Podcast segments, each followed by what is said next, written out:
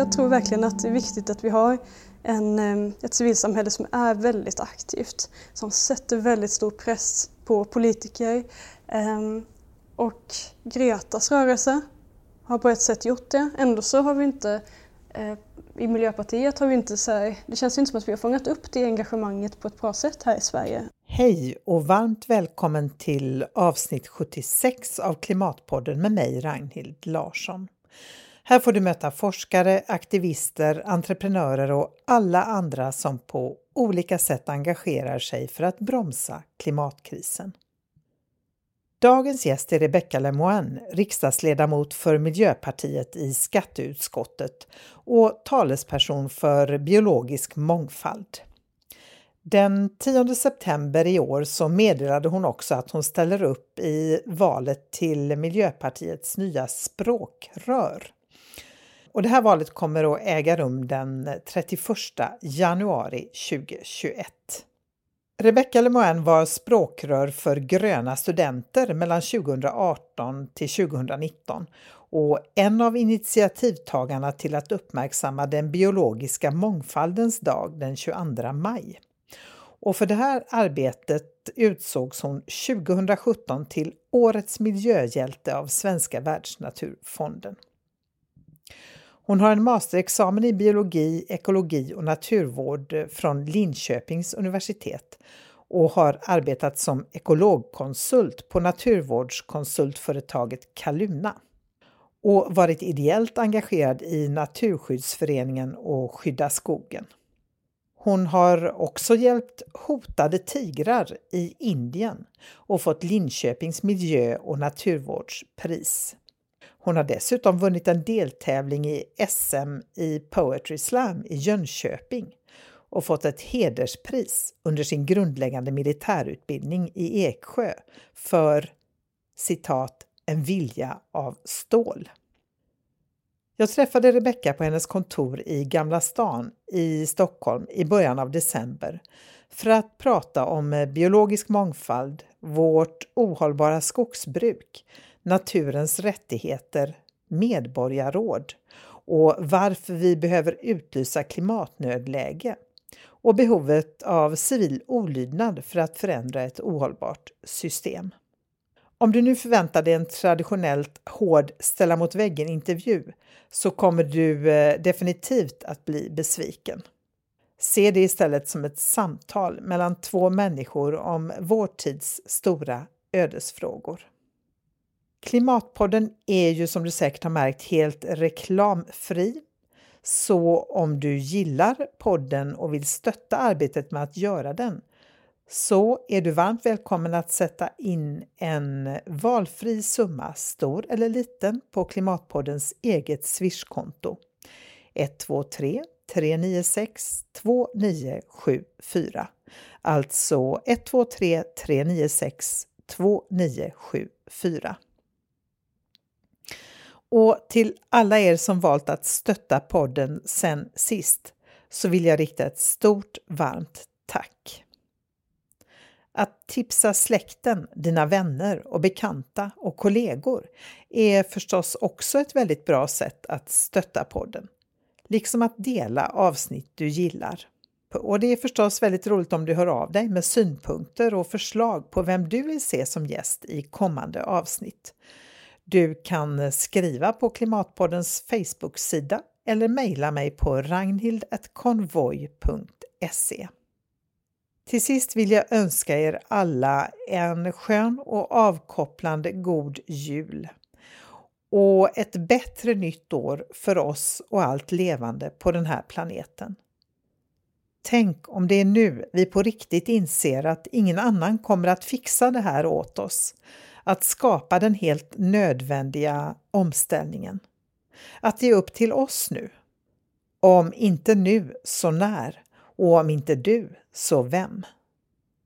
Men nu är det dags att köra igång dagens avsnitt med Rebecca Lemoine. Varsågoda! Välkommen till Klimatpodden Rebecca Lemoine. Tack snälla! Vem är du?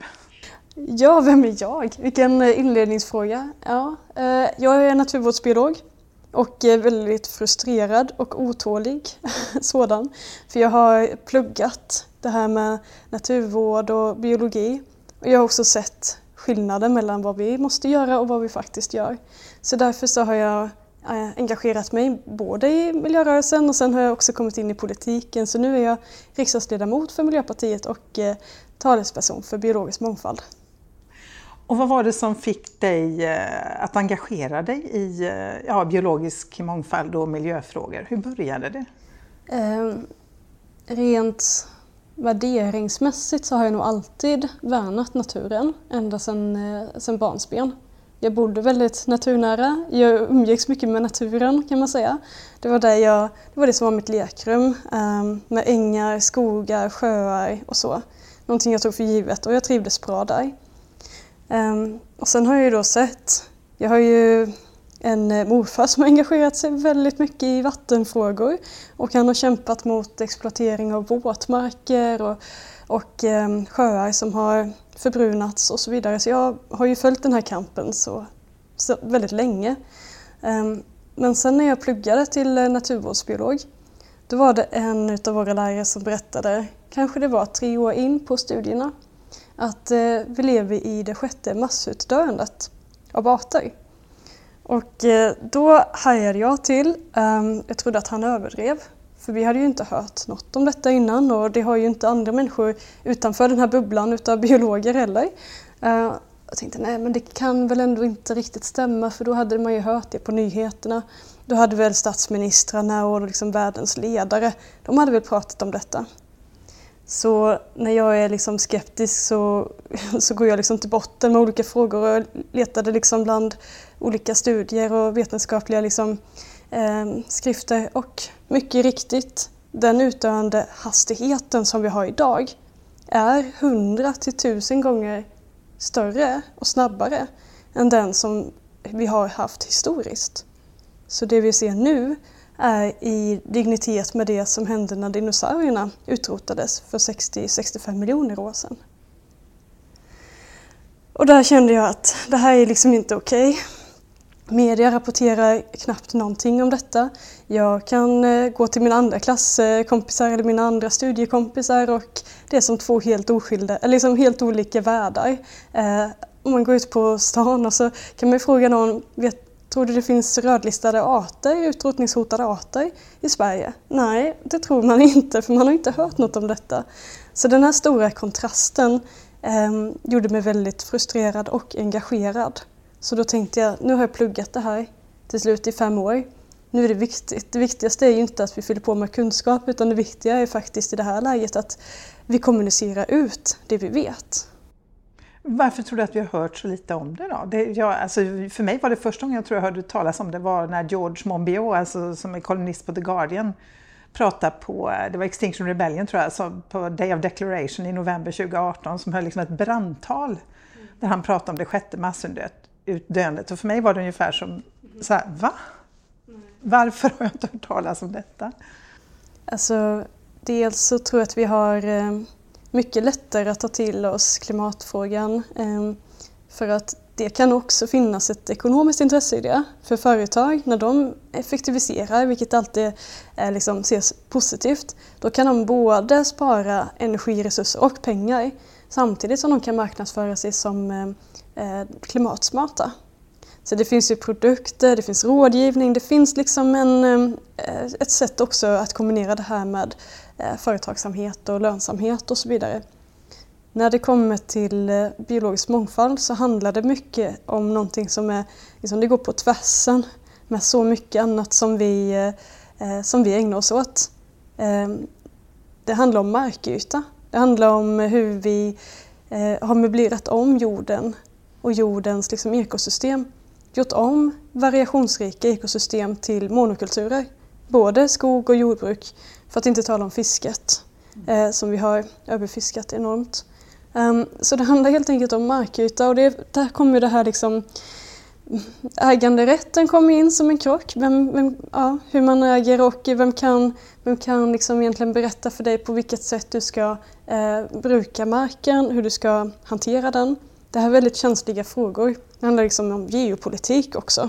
Um, så de är mycket känsligare än om det finns en, en annan fråga där någon kan komma in med en innovation eller en klimatlösning. Så jag tror att det där är känsligheten och ofta så handlar det faktiskt om att inte, eh, vad ska man säga, att avvara mark är nästan synonymt med att inte gå lika mycket i vinst. Mm. Så det där är någonting som skaver i vårt sätt att eh, planera ekonomin och planera vår ekonomiska tillväxt. Eh, så det där är nog en mycket svårare fråga på det sättet. Det finns inte en, en eh, tydlig liksom innovation som kommer gynna biologisk mångfald utan det handlar om att ge naturen tid och rum för återhämtning. Och det är i vårt liksom stressade synsätt där vi vill ha avkastning på allting, vi vill ha, liksom, expandera hela tiden, eh, så blir det en stor krock. Ja, det här går ju som du säger då på tvärs mot hur hela vårt samhälle är uppbyggt. Hur mycket skulle du säga att det krävs en total systemomställning för att komma till rätta med de här problemen? 100 procent. Det, det, är det som krävs. Det är därför som jag och kanske då alltså, mitt engagemang börjar mycket med biologisk mångfald, ganska nedgrottad, nördig biolog som eh, värnar olika mossor och lavar. Men när jag gjort den här resan och jobbat liksom, med tigerprojekt och sådär i Asien och sett också hur fattigdom och korruption och eh, hur liksom låg utbildning, hur allting egentligen hänger ihop. Och ekonomi som också kan, ja, kan användas som ett verktyg men det kan också användas som en, en drivkraft mot liksom, avgrunden, eller man ska säga. Så att det här hänger ihop. Så att det börjar med väldigt specifikt natur och eh, biologisk mångfald. Men det mynnar faktiskt ut och har att göra med hela systemen. Den, alltså systemkritiken måste in här. Vi måste liksom designa om hela grunden för var vi står och hur vi, hur vi liksom ser på naturen och skifta det här tankesättet. Naturen är inte ett dött objekt som är till för oss. Um, om vi ska ha en ekonomisk tillväxt, vilket betyder att ekonomin ska öka exponentiellt, vilket är en galen tanke, då måste vi också tro att jorden och ekosystemen ökar exponentiellt och det vet vi att de inte gör. Så det här liksom, ska man jobba på riktigt menar jag med biologisk mångfald då måste vi också angripa det ekonomiska systemet i grunden. Men hur stor är acceptansen för det? För att det verkar ju ändå vara att även jag menar väldigt många partier eller politiker som ändå driver så kallade gröna frågor och klimatfrågor, det är ju ändå liksom det förutsätts att det ska ske liksom inom, förändringen ska ske, omställningen ska ske inom det nuvarande systemet. Mm. Inom ramen för eh, tillväxt, ekonomisk tillväxt. Ja. Och jag menar att allt vi gör måste ske inom ramen för våra ekosystem.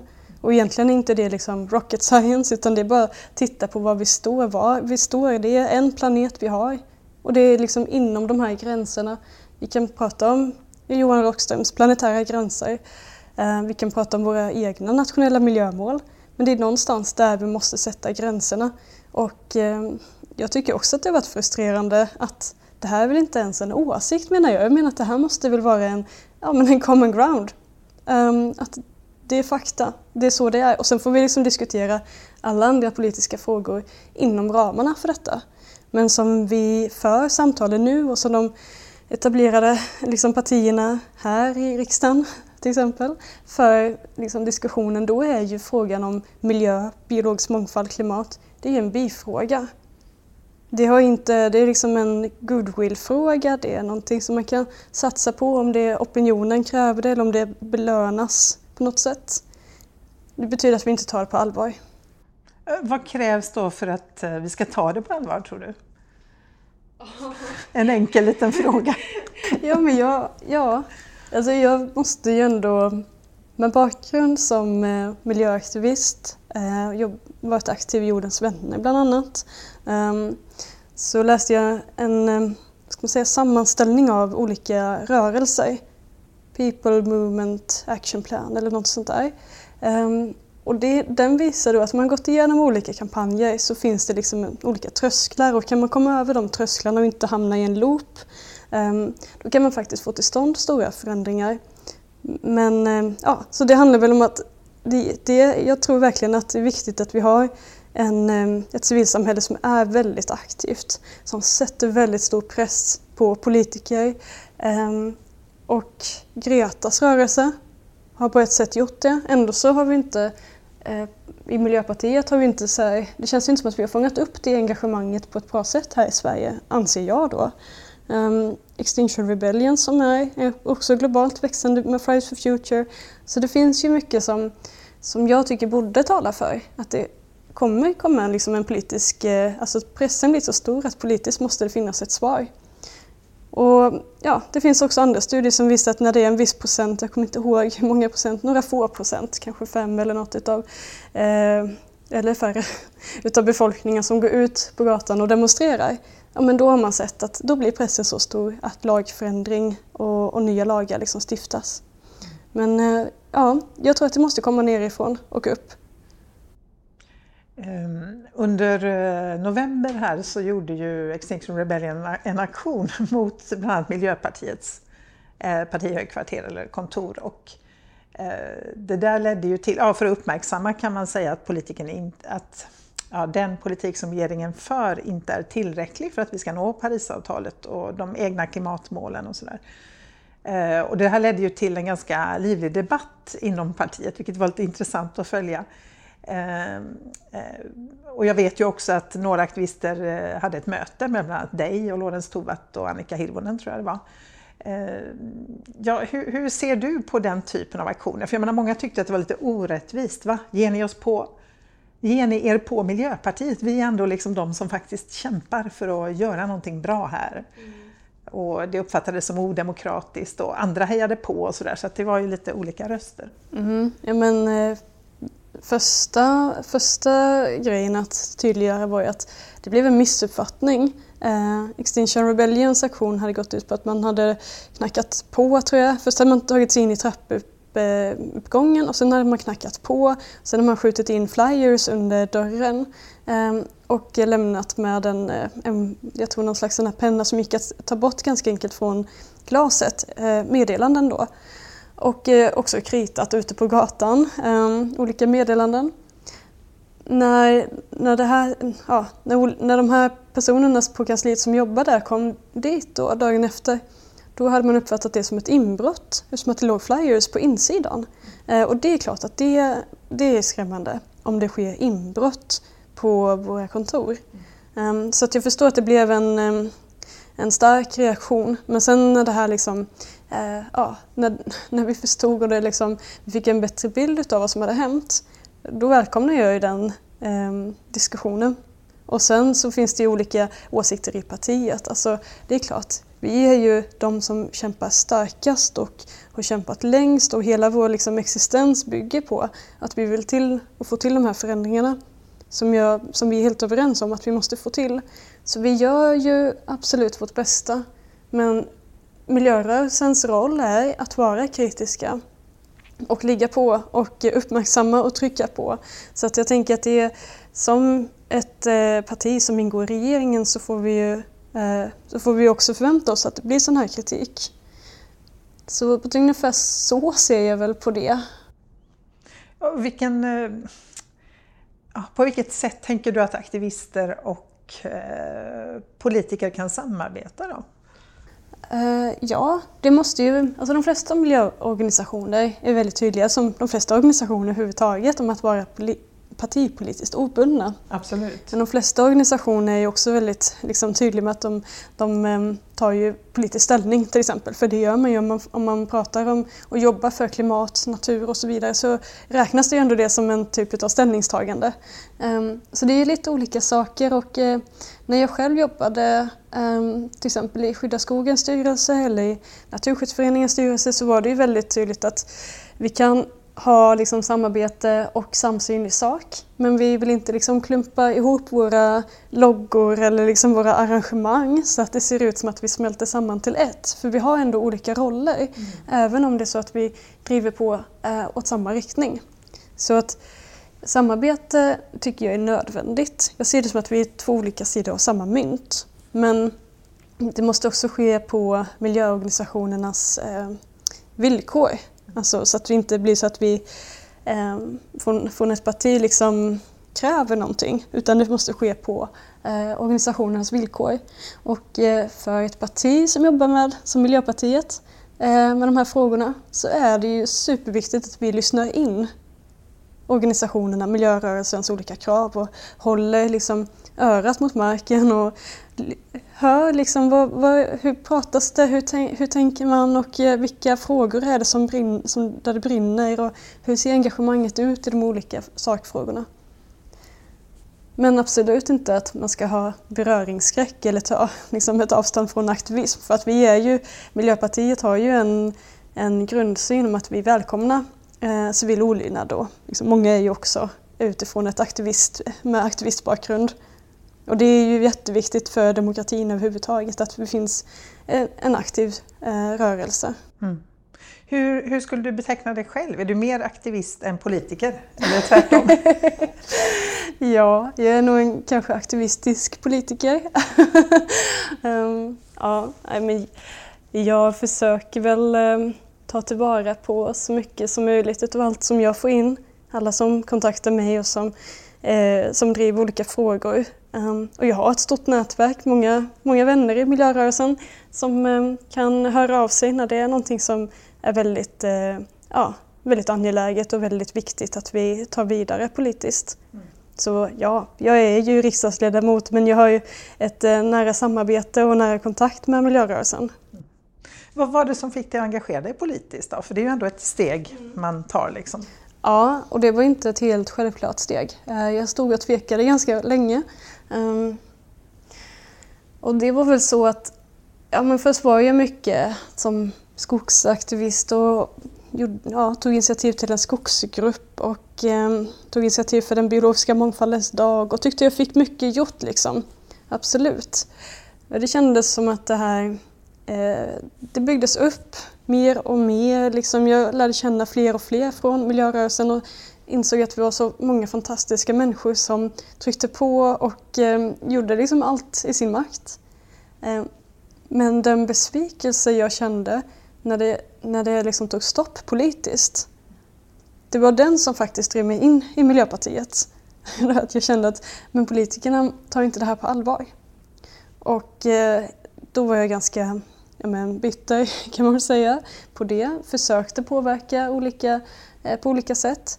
Och sen kände jag, nej men jag testar att bli politiker själv då ge det en chans. Och så hade jag hela tiden olika eh, ja, men gränser uppsatta för mig själv. Att om jag inte blir lyssnad på, om jag inte får igenom det här så, så gör jag nog mer nytta i miljörörelsen ändå.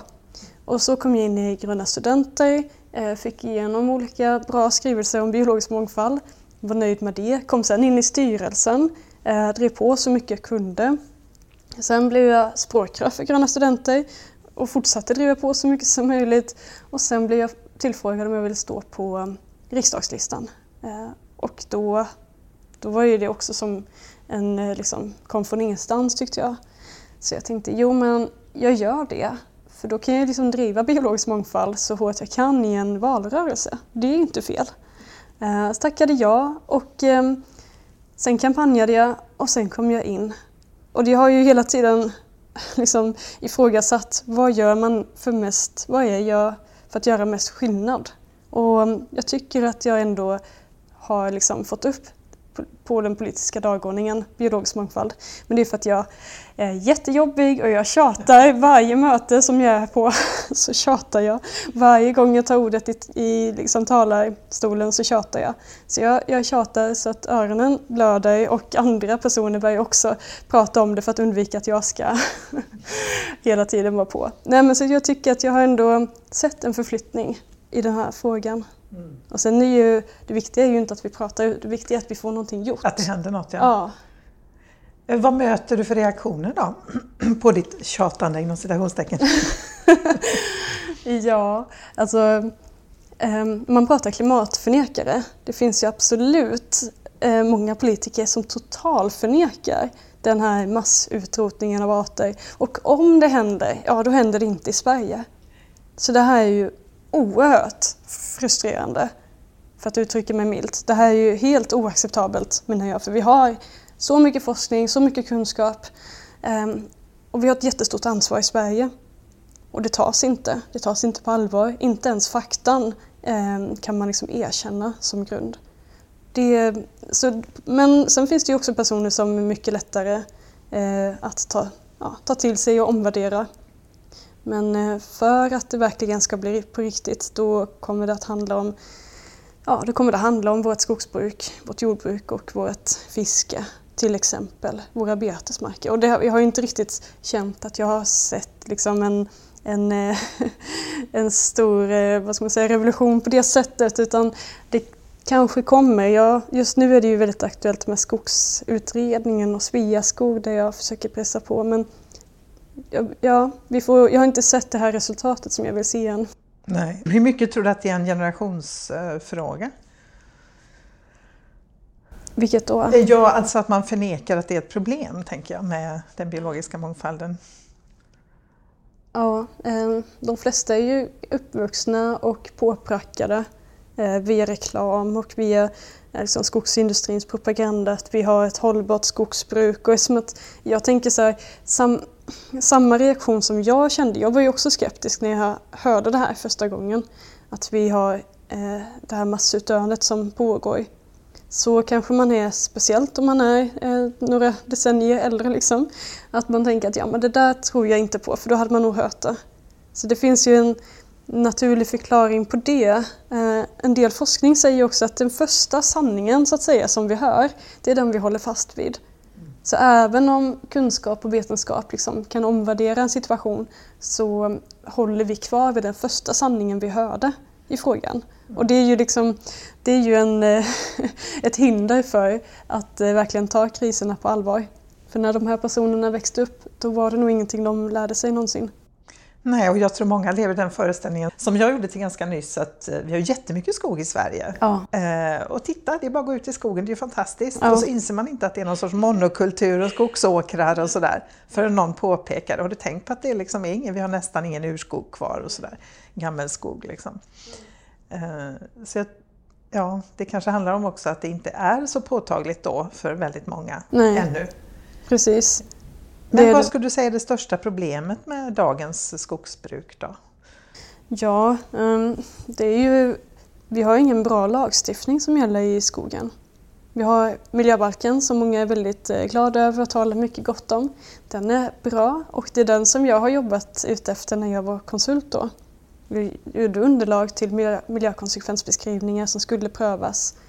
Men den implementeras överhuvudtaget inte i skogsbruket. Och då är ju skogen 70 procent cirka utav Sveriges yta. Så på den här ytan eh, så gäller inte, man behöver inte göra en miljöprövning, man behöver inte göra någon undersökning, man behöver knappt ens veta vad som finns. Och, eh, så, därför har vi en skogs, eller där har vi då en skogsvårdslag som ska täcka in. Och eh, den här skogsvårdslagen, den har vi också, på, på tiden när jag hade den här skogsgruppen så anordnade vi studiecirklar i den här och kom fram till att det finns massa bra skrivelser om både kulturvärden och naturvärden och vatten och så vidare. Men så finns den här liksom meningen om att det gäller om det inte har en betydande effekt för produktionen. Oj. Ja, så det är, liksom, det är totalt frivilligt. Och det är det som gäller i skogsbruket, det är frihet under ansvar. Um, och den som tar ansvar, väldigt mycket ansvar, den tjänar inte lika mycket som till exempel grannen som inte tar något ansvar. Mm. Så den känner ju att varför uppoffrar jag, liksom, varför tar inte jag ut hela eh, möjliga vinsten? Och det är ändå frivilligt, ingen som kommer kontrollera och det finns inga liksom, repressalier, det finns ingen böter. Så att det här uppmanar ju, eller uppmuntrar ju snarast till att eh, driva ett väldigt intensivt skogsbruk. Det finns ingen kontroll som kontrollerar ja men du sa att du skulle lämna den här hänsynen eller du skulle inte köra över det här vattendraget. Det finns ingen som kontrollerar heller.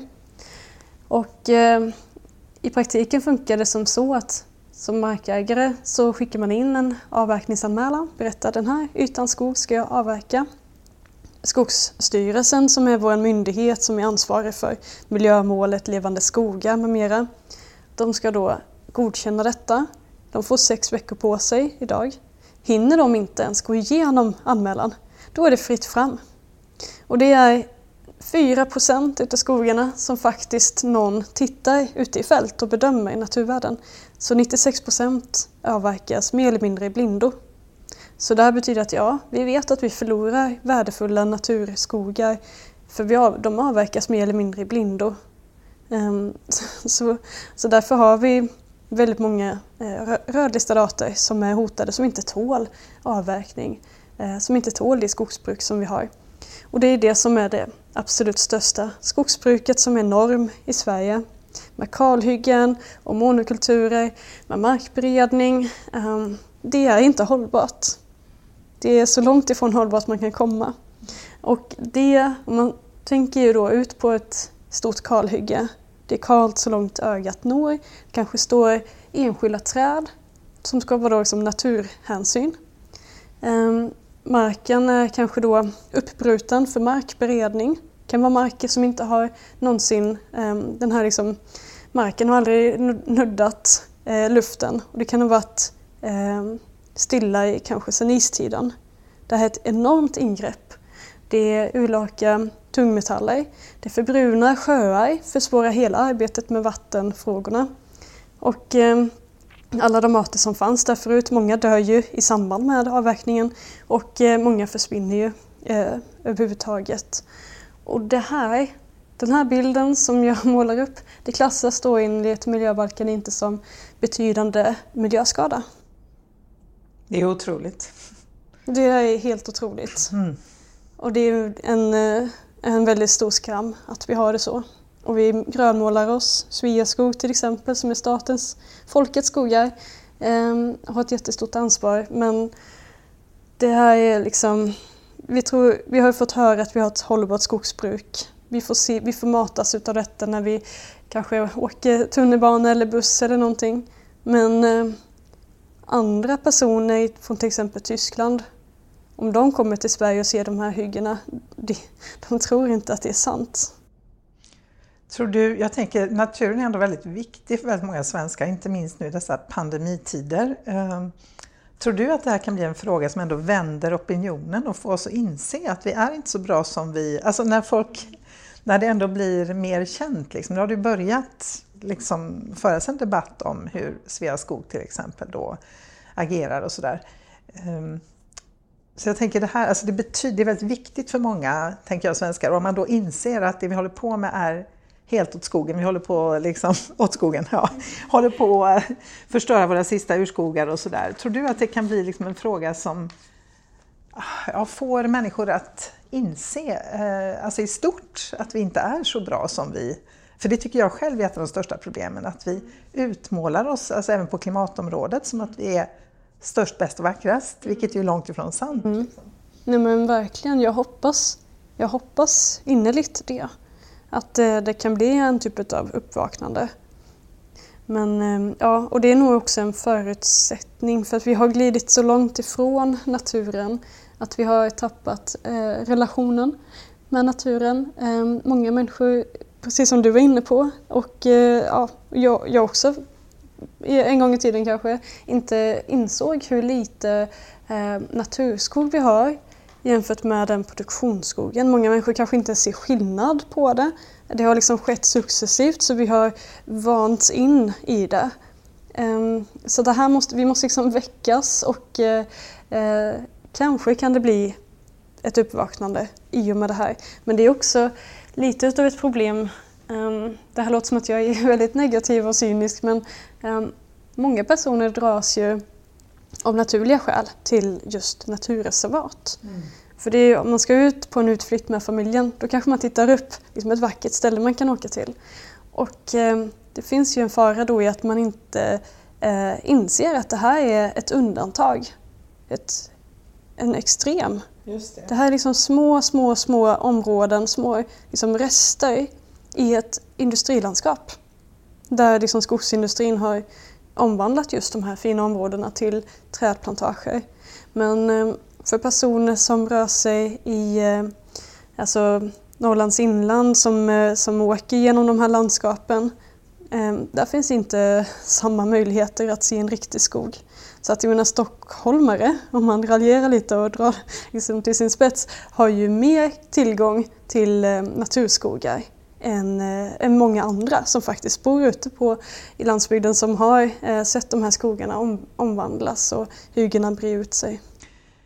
Jag tänkte vi skulle prata lite om naturens rättigheter som jag vet ligger dig varmt om hjärtat. Ja. Du har ju lagt den första motionen i Europa faktiskt som kräver naturens rättigheter. Kan du berätta lite för någon som inte vet, vad är, vad är naturens rättigheter? Mm. Det låter lite flummigt kanske, men det är det ju inte. ja, vi får se. Um, jo men som jag, som jag nämnt och som kanske märks så är jag väldigt eh, frustrerad över att de här frågorna inte prioriteras. Eh, som miljö och naturkonsult så fick jag ju jobba med de lagar och de, den lagstiftning som finns på plats. Och den är totalt otillräcklig. Och eh, vad viktigare är, vad liksom, om man går ner på ett filosofiskt perspektiv nästan, eller filosofisk nivå, det är ju att lagarna är ju skrivna av oss och för oss utifrån att vi ska eh, exploatera.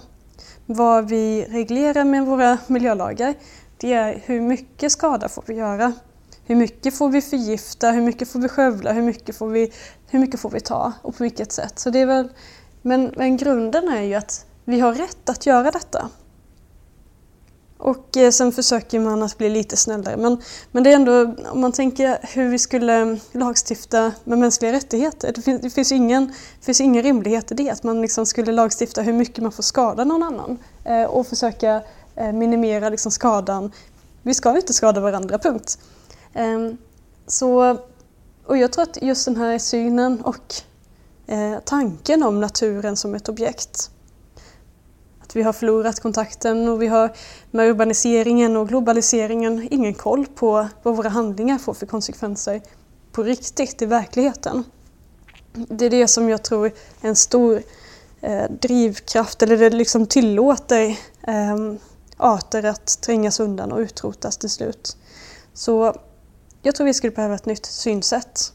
Jag tror vi skulle behöva få tillbaks respekten och gärna relationen med naturen. Och eh, det västerländska sättet att jobba med lagar, väldigt fyrkantigt, det måste in där för att det ska bli en skillnad på riktigt som sen får genomsyra samhället i större perspektiv.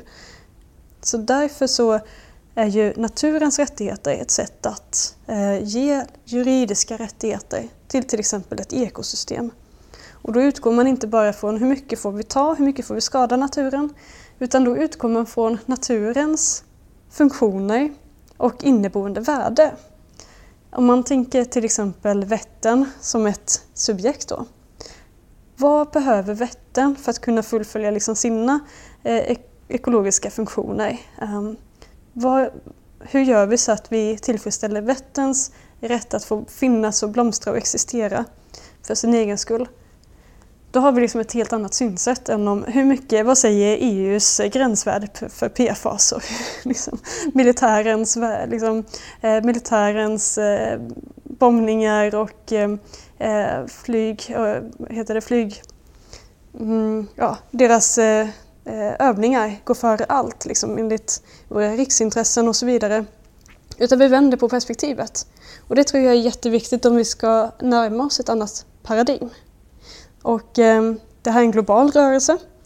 Eh, frågar man ursprungsbefolkningar så är det här inte någonting nytt utan det här är snarare självklart, det är så det alltid har varit. Och då kan man tänka sig att har man inte gjort den här resan bort från naturen utan man, man lever i och av och med naturen då finns det inte så stor skillnad på människa och flod eller människa och skog utan det är helt enkelt ett samspel. Så det är många, i ursprungs, alltså många ursprungsbefolkningar som ändå stödjer den här idén, som tycker att den är självklar. Och jag tror att vi måste lyssna på den här visdomen, vi måste försöka implementera det i våra samhällen och då tror jag det är via Eh, våra juridiska verktyg. Så jag har motionerat om att komplettera våra grundlagar genom att ge naturen rättigheter. Och som du sa, jo, det kan nog ändå låta lite flummigt. Men som biolog så tänker jag att eh, jag har min grundinställning att det inte bara är människan som har rätt att dominera. Jag tänker att vi delar den här platsen med mellan 10 och 100 miljoner andra medarter. Hur schysst är det då att begränsa rättigheterna till en art plus då företag som är lite mer flummiga för mig i alla fall, mm. än ett ekosystem. Mm. Jo, det låter väldigt rimligt. Men återigen tänker jag att det här kräver ju också någon sorts systemomställning eftersom det är så inbyggt i vårt sätt att eh, bygga samhället mm. och ja, ha tillväxt som ett eh, viktigt mått då, ekonomisk tillväxt. Mm, liksom, viktigaste. Och framgång. Ja, viktigaste. Och det är så märkligt för att jag menar Redan när jag läste internationella relationer för väldigt, väldigt länge sedan så pratade man om BNP, att det var liksom ett helt, bruttonationalprodukten, att det var ett helt galet sätt att mäta eh, framgång på. Men vi ju fortfarande har det inte hänt någonting. Vi använder det fortfarande som ett mått på framgång. Liksom. Mm. Så det är väldigt märkligt. Du, du har ju också sagt att du vill eh, deklarera, utlysa klimatnödläge. Varför är det viktigt skulle du säga?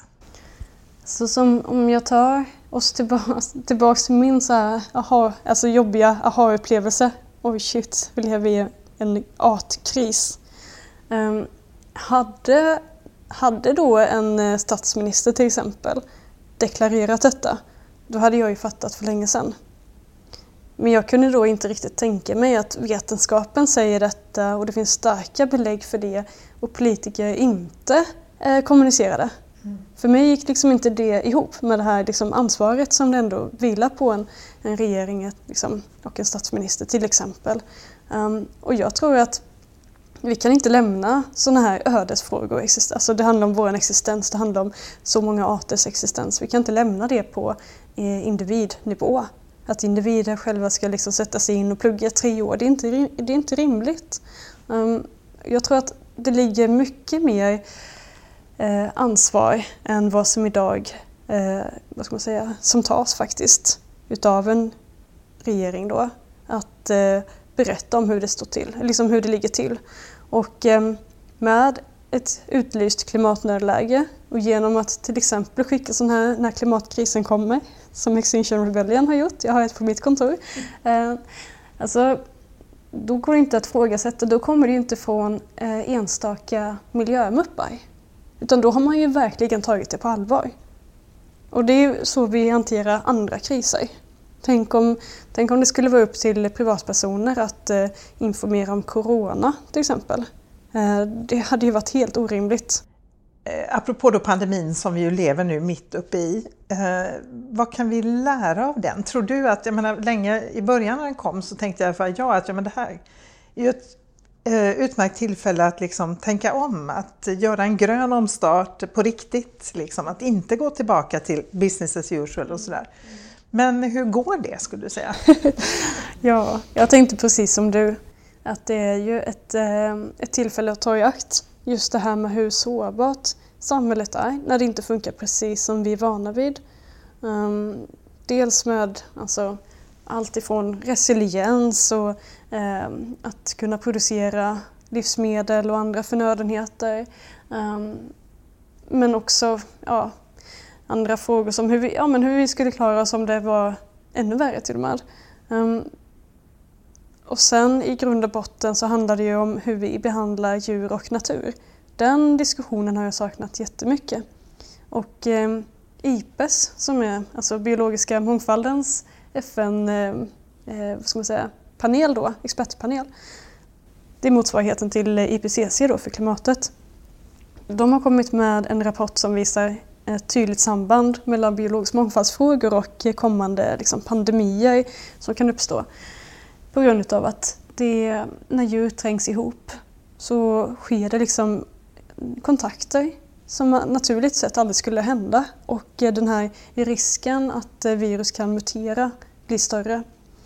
Så det finns en väldigt stark koppling och eh, om inte vi tar det här liksom på allvar så kommer det inte vara en fråga om eh, om utan om när det uppstår igen.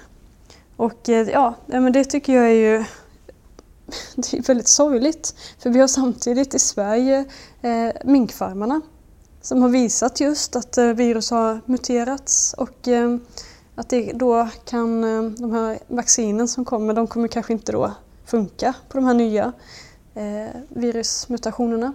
Och ändå så är motståndet oerhört kompakt att stänga våra, eller avveckla våra minkfarmar. Så eh, det är lätt att skylla på till exempel Kinas wet markets. Men när det kommer till kritan så kan vi inte eh, välja att avveckla en eh, pälsfarmsindustri som folket ändå inte vill ha. Så det visar ju på en stor svaghet. Ja, men, sen är det ju också det här, många människor har nog reflekterat och tänkt igenom liksom, vad är det som är viktigt i livet. Man kanske inte saknar alla delar av hur det var innan utan vissa saknar man mer och vissa saknar man mindre. Jag tror att många saknar just den mänskliga kontakten och närheten.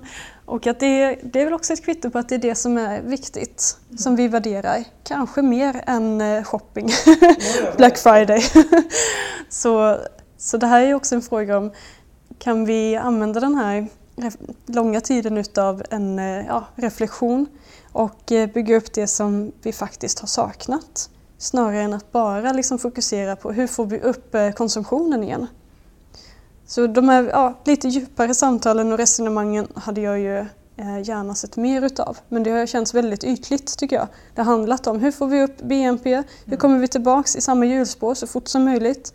Och eh, vaccinet, det är liksom så långt vi tänker, så långt näsan räcker. Liksom. Det är, visst, vaccin är någonting som säkert många liksom längtar efter.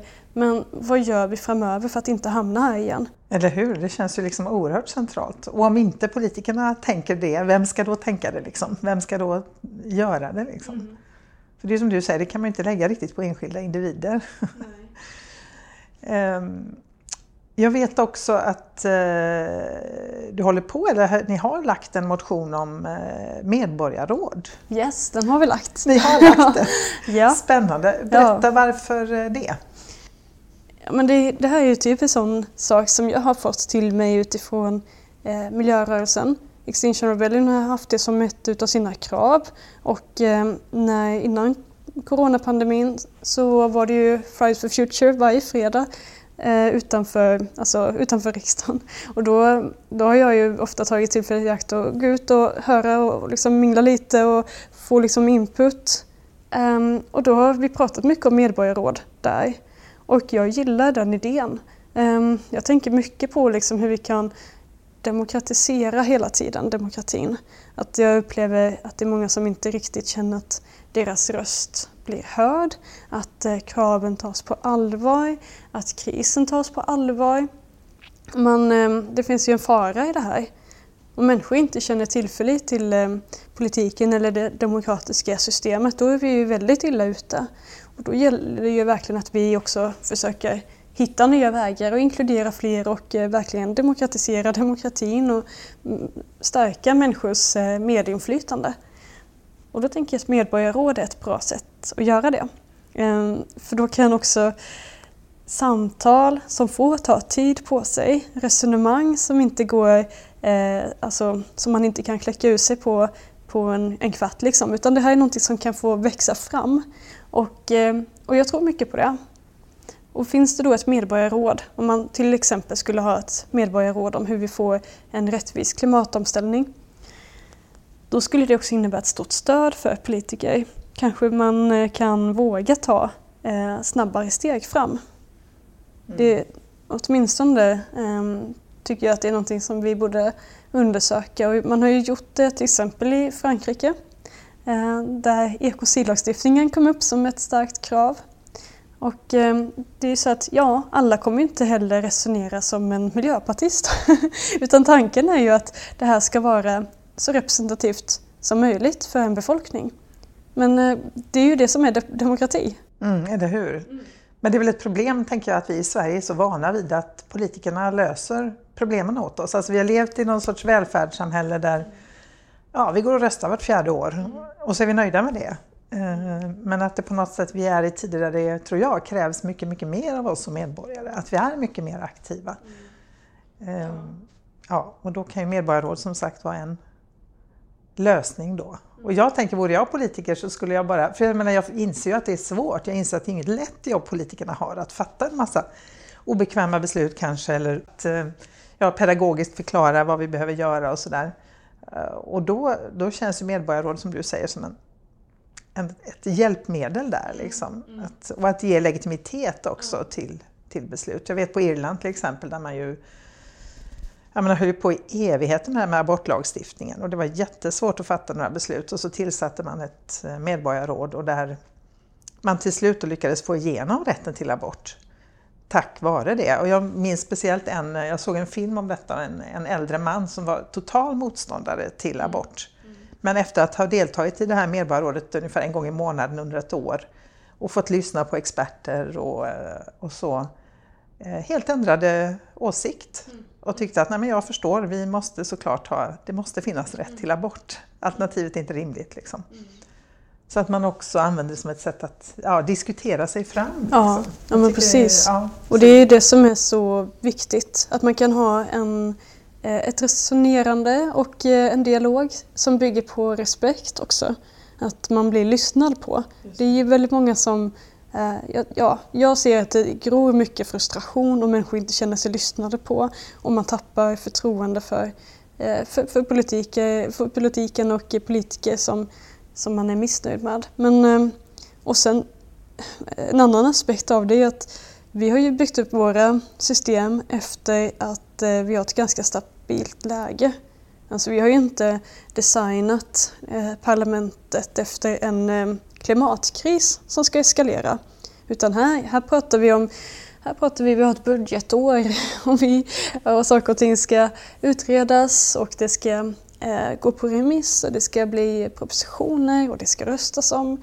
Um, det här tar sin lilla tid och det är det också som demokratin måste få göra.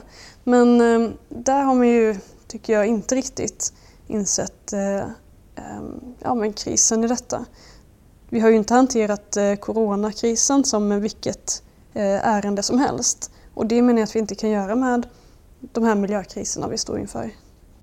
Men vad krävs då för att vi ska hantera klimatkrisen och jag menar, eh, krisen när det gäller biologisk mångfald på samma sätt som vi ändå har gjort med, med pandemin, corona, som visar att vi så här snabbt liksom bara kan ändra folks beteende och Ja, ja, eh, ja vad krävs? Jag vet, jag vet inte riktigt. Alltså med, med de eh, med, med det liksom eh, eh, partier som vi har och med det, de åsikter som vi har eller med den insikten som vi har så, så ser jag inte att det kommer kunna hända. Faktiskt. Jag tror inte att det kommer att eh, snabbt liksom inifrån kunna liksom kännas eh, som ett rimligt eh, ett rimligt sätt. Utan man, man tror ju att eh, vi kommer att kunna lösa det här men det ska ju ske på det sättet som vi har jobbat med det innan. Så det är en jättestor eh, skillnad mellan ja, vad jag anser och försöker jobba för och det som faktiskt händer. Så det är ju, även om jag ändå är riksdagsledamot så är jag ju, jag går ju inte jag omkring och känner mig nöjd med läget. Um, men jag har inget jättebra svar faktiskt. Jag tror att vi i Miljöpartiet har ett jättestort ansvar och eh, det är svårt för vi är samtidigt riksdagens minsta parti. Mm. Så även om vi använder liksom väldigt mycket, eh, alltså även om vi försöker pressa på så mycket som möjligt så anses det ju här vara liksom en partistrategigrej. Liksom. Det kan ju reduceras till det. Hur mycket kan eh, civil olydnad spela roll här tror du? Ja, eh, ja men jag, jag, tror ju mycket att eh, de här frågorna måste komma nerifrån och upp, som jag sa. Och sen självklart så har alla ett ansvar. Alla, varenda människa, varenda liksom, företagare, VD, politiker, enskild person. Alla har ju ett ansvar. Men jag tror ju att eh, med Miljöpartiet som, eh, som minsta parti så är det ju eh, ja, ännu viktigare då att dels att vi försöker då eh, göra allt vi kan med det och, och växa förstås. Men också att eh, personer engagerar sig, liksom, som i miljörörelsen och använder olika liksom, sätt. Så ja, civil olydnad är viktigt för att eh, dra uppmärksamhet till frågorna. Men många menar ju att civil olydnad det funkar inte i Sverige. Vi är liksom för, eh, det är alldeles för få som vill liksom ägna sig åt det här. Om man jämför med till exempel vad ska vi säga, Frankrike där man går ut och liksom blockerar vägar så fort. Mm. Eh, alltså det krävs väldigt lite för att uh, människor ska rusa ut på ja, liksom. ja. Nej, jag, jag, tror ju jag tror på civil olydnad och eh, så var det väl också när personer sjukskrev sig när Um, när man ansågs vara sjuk, om man var homosexuell till exempel, eller så, då, då, kunde man ju, då var det ju, tror jag, en aktion att man sjukskrev sig. Och det. Uh, det. kan väl också anses vara en civil olydnadsaktion då. Absolut. Och det har ju ändå haft ett resultat. Uh, jag tror absolut på civil olydnad även i Sverige, även om vi är lite mer ehm, ja, vad ska man säga, lagom och eh, kanske försiktiga, fina kanten eller så, så tror jag, jag måste tro på civil olydnad. Jag måste tro på förändring. Det är absolut inte kört. Sen har ju alla, alla länder har ju olika kulturer och det är väl en del av den svenska kulturen att man, man går inte ut på gatan det första man gör utan man kanske försöker resonera och tänka över och komma fram på andra sätt. Men till slut så når man ju en gräns och man känner att man måste ut eh, kanske på en manifestation eller en demonstration eller göra någonting annat för att verkligen visa sin åsikt. Vad är det som driver dig? Vad är det som gör att du eh, dag efter dag fortsätter hålla på med det här? Ja, alltså det är väl lite olika saker. Dels, jag, jag älskar naturen. Det är liksom det är väldigt viktigt för mig att jag, jag kan fylla på min energi ute i naturen. Jag kan möta naturen som jag kämpar för. Jag kan möta de här arterna som, är, eh, som driver mig också. Um, så det är väl det ena. Det, det, är faktiskt en kärlek som driver mig. Sen är det ju en oerhörd liksom, frustration som jag nämner. Um, och sen är det alltså Ja, jag, jag tror att eh, det är ändå möjligt. Alltså, så vi, vi lever i Sverige. Vi tillhör en liten klick om man jämför med liksom den globala befolkningen som har det oerhört bra. Vi är utbildade, vi har demokrati, vi har yttrandefrihet. Um, vi har det väldigt bra om man jämför med många andra människor som riskerar sina liv om de eh, står upp för naturen. Så det minsta vi kan göra det är ju att göra så mycket som möjligt. Jag tror att eh, jag ser det också som en, en skyldighet faktiskt. När jag jobbade ett tag i Kambodja då var det ju mycket olika miljöproblem.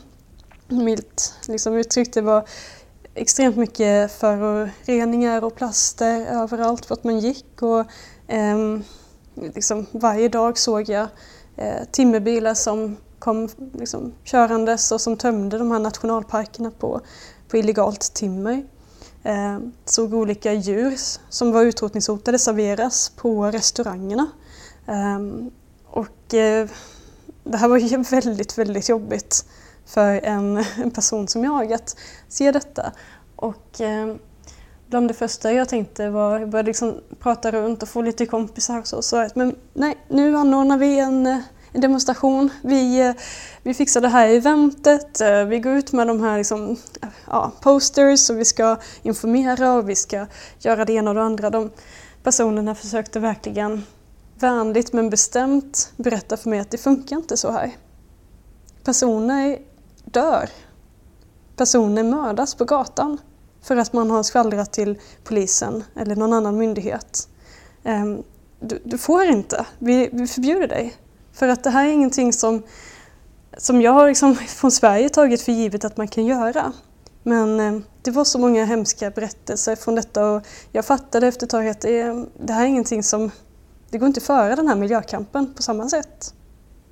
Så att tillbaks till Sverige där vi ändå har en liksom, bra, bra liksom, ordning med demokrati och vi har inte samma liksom, korruption som i Kambodja till exempel så tänker jag att det, jag kan tänka tillbaks på den tiden mycket och känna att jag har faktiskt ett stort ansvar.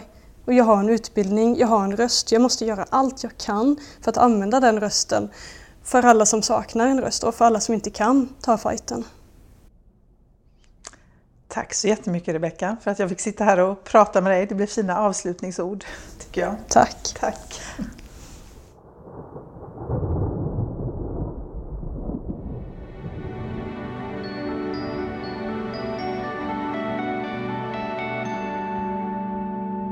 Du har lyssnat på Klimatpodden som produceras av Konvoj Produktion.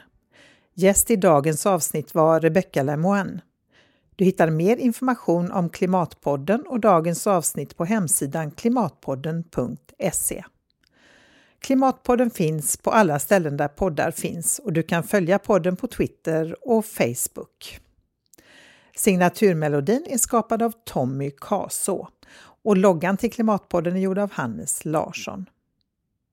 Om du vill stötta arbetet med podden är du välkommen att swisha valfri summa till 123 396 2974.